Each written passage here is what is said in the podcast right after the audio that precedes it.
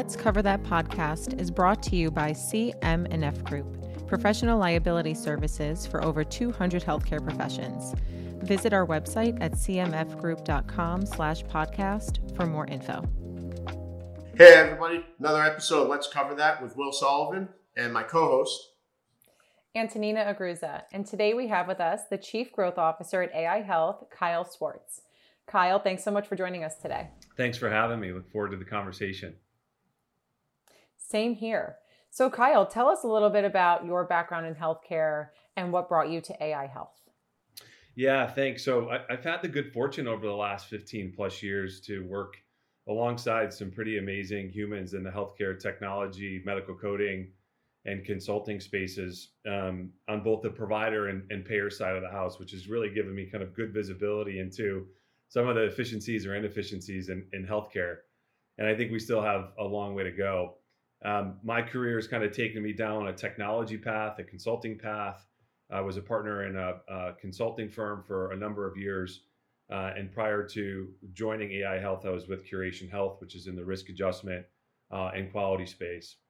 And I think the other thing that that's kind of important is not just having a seat inside the four walls of a healthcare organization or uh, a health tech business. It's also d- diversifying your experience and being on board. So I've had the fortune of of being on the Maryland HIMSS board of directors for a number of years, working alongside technologists, operators, entrepreneurs, looking at healthcare from a multitude of lenses, and it's been really refreshing and humbling to be able to sit next to a CIO that's been leading a massive implementation or an entrepreneur that just successfully exited a company after being able to solve some of the, the major issues in remote patient monitoring or medical coding. And then uh, just actually was was asked to join Ayin Health Solutions, which is a subsidiary of Providence St. Joe's Health System, uh, where they're uh, providing services to health plans. And so we need to look at uh, everything we're doing today, not just primarily through the patient lens, but from the provider lens as well as uh, health plans and that collaboration or the lack of collaboration that's happening, so we can close some of those gaps uh, fundamentally. Fundamentally, um, the I started at AIH about eh, 45 days ago, so I'm I'm relatively new and fresh.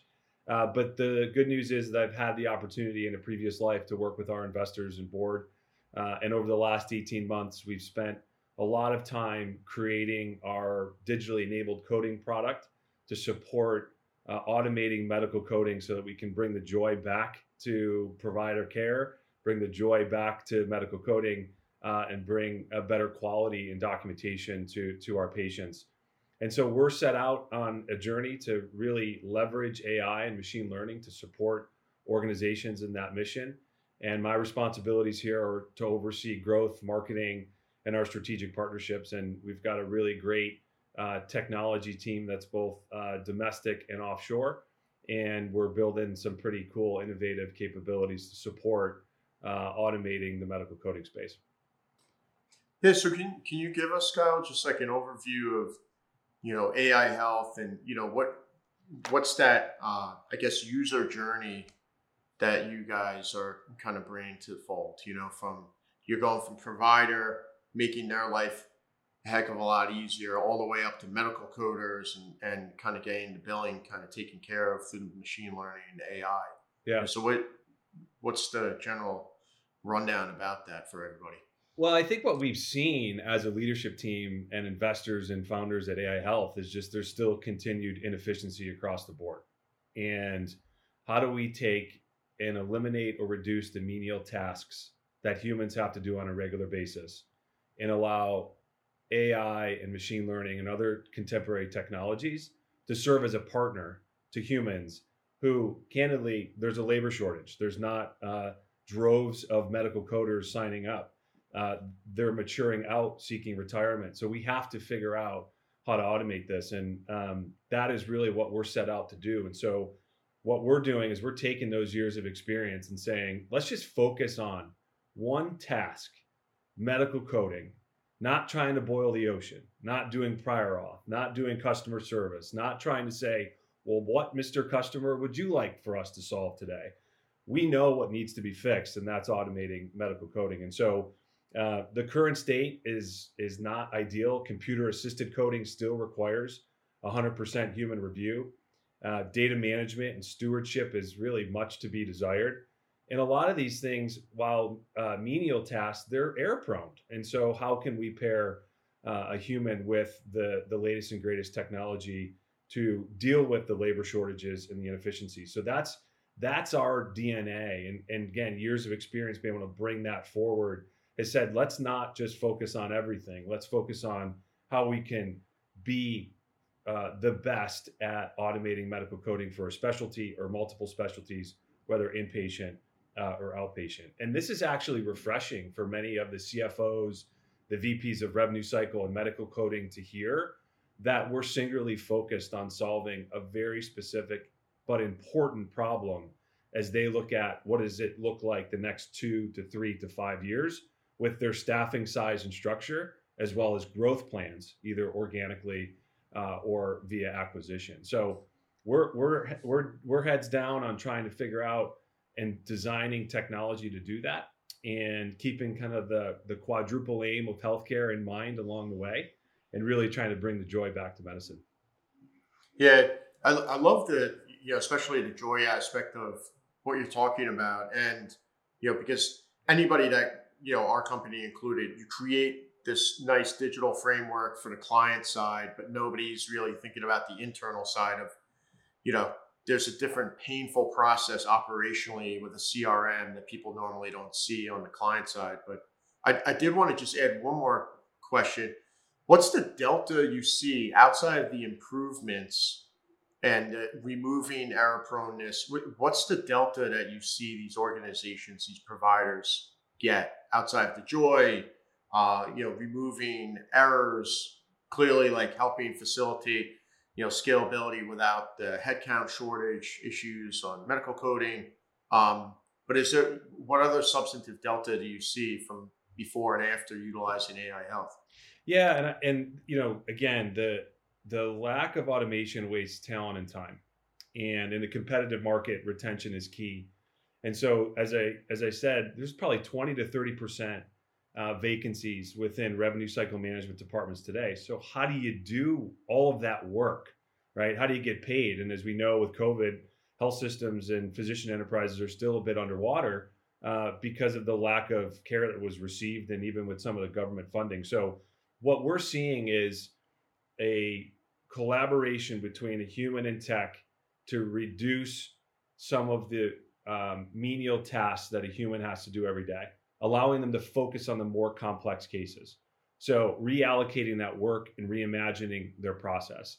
The second would be FTE allocation. If you're short staff four coders, you're not going to find four coders. Or if you do find four coders, you're going to have to go out uh, to the consulting market and you're already kind of getting crushed uh, from a cost to collect perspective.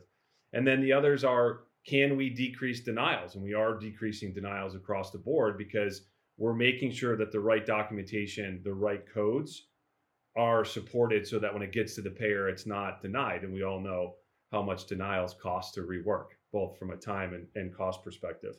Um, and as I said before, we're not seeing an influx of net new medical coders. And so this is a prime opportunity for us again to reimagine the process and bring the right individuals to bear and we should look at efficiencies in operations we should see uh, better accuracy of medical coding and we should see some cost containment exercises across the board and i would even argue that with the right documentation and coding there's a direct correlation to clinical quality and outcomes incorrect and inaccurate coding results in the incorrect and inaccurate treatment plan for a patient that has multiple chronic conditions, for example, or a patient that has an orthopedic procedure with complications. We need to make sure that we're documenting and coding appropriately. So we look at this as an efficiency opportunity, an accuracy opportunity, cost of, uh, effectiveness opportunity, but also a quality opportunity too. And I think that that's uh, that's really important. So, Kyle, you mentioned that you're relatively new to the AI Health team. Can you tell us a little bit about what you see the evolution of the company being and what's next for the platform? Yeah, thanks. So we, um, you know, the platform is live and operational. We've got uh, a, a, current client up and running. We're in the process right now of identifying uh, three or four additional early partners. And for those that are listening, they've, they've likely been on an entrepreneurial path. You, you do need to find some of those early adopters for your alpha beta sites who are going to be good strategic partners, understand the evolution.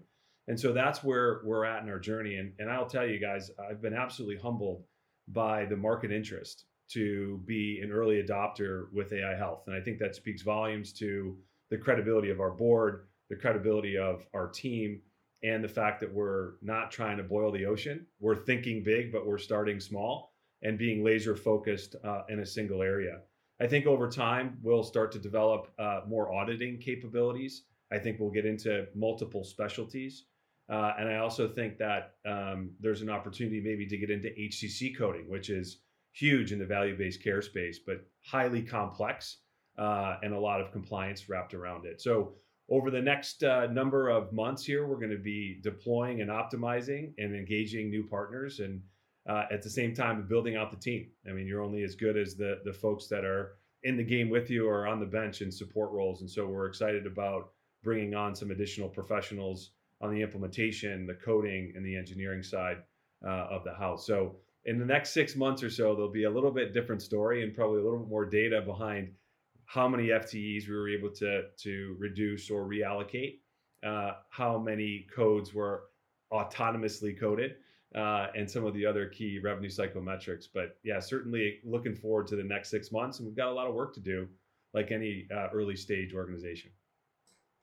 Yeah, is there, Kyle? Is there a specific niche that you your team is looking at specifically on the growth? You know, is it primary care? Is it you know ambulatory surgery center? Is it you know what, what does that look like? Start and as as you mentioned, kind of expanding out into different specialties. Yeah, great question. So we uh, our initial focus is largely going to be on the outpatient side of the business, where there's a lot of transactions that require human touches, a lot of physician directed coding. And so, how can we help automate those processes? We'll move into you know ambulatory surgery centers.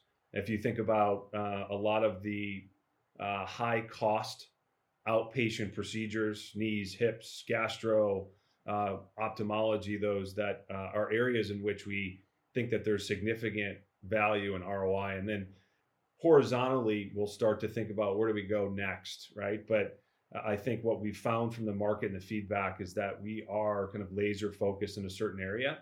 And unlike other startups we're okay to say now's not the time. We're not quite ready. And i think that's also refreshing for organizations that we've seen in the news that are trying to take on way too much. Uh, and as a result they're not delivering on those relationships that we at ai health hold so dear to our heart. And so how do we focus on creating tons of value with three or four customers in the immediate term and then learn from that because AI and ML does not learn overnight. It's a continuous learning exercise. And so if we think that we've got everything figured out, uh, we're going to automate 100% of the medical codes, uh, everyone's foolish. That, that's not going to happen. And we're still going to need humans, medical coders, experienced staff to partner with us. Our job is really just to make them more efficient and make them really enjoy what they're doing, not having to to be doing the re- remedial menial tasks of the day. And so we're really excited about how the product and, and team's going to evolve to that. Yeah, and I'm sure it's super refreshing for providers to hear that we're not trying to eliminate jobs, you're trying to automate someone's job and just make their day easier and more efficient. So that's really awesome what you're doing. Is there anything else that you would love for our listeners to know about AI health? Um, you know, I, I, just think in general, to quote John Halamka, who is leading some of the Mayo Clinic innovation efforts, and, just around AI and ML, it's a it's a relatively immature space, and a lot of people are trying to understand it and digest it. And so, when you're looking at uh, strategic partners, make sure they get it. You know, there's some education that they'll need to provide. There's some trust that will need to be instilled, and uh, as Mr. Halunka said, it's math, not magic. And so it does need to be fine tuned over time. And so it's a continuous learning exercise. But we at AI Health, uh, AI Health have, have a great team and excited about what the next six to 12 months will bring. And if you guys are interested, check out our website. Um, but we, uh, we appreciate the opportunity to speak with you guys and your customers today. Yeah, amazing. Thank you so much, Kyle, for hopping on. Thank you. Thank you.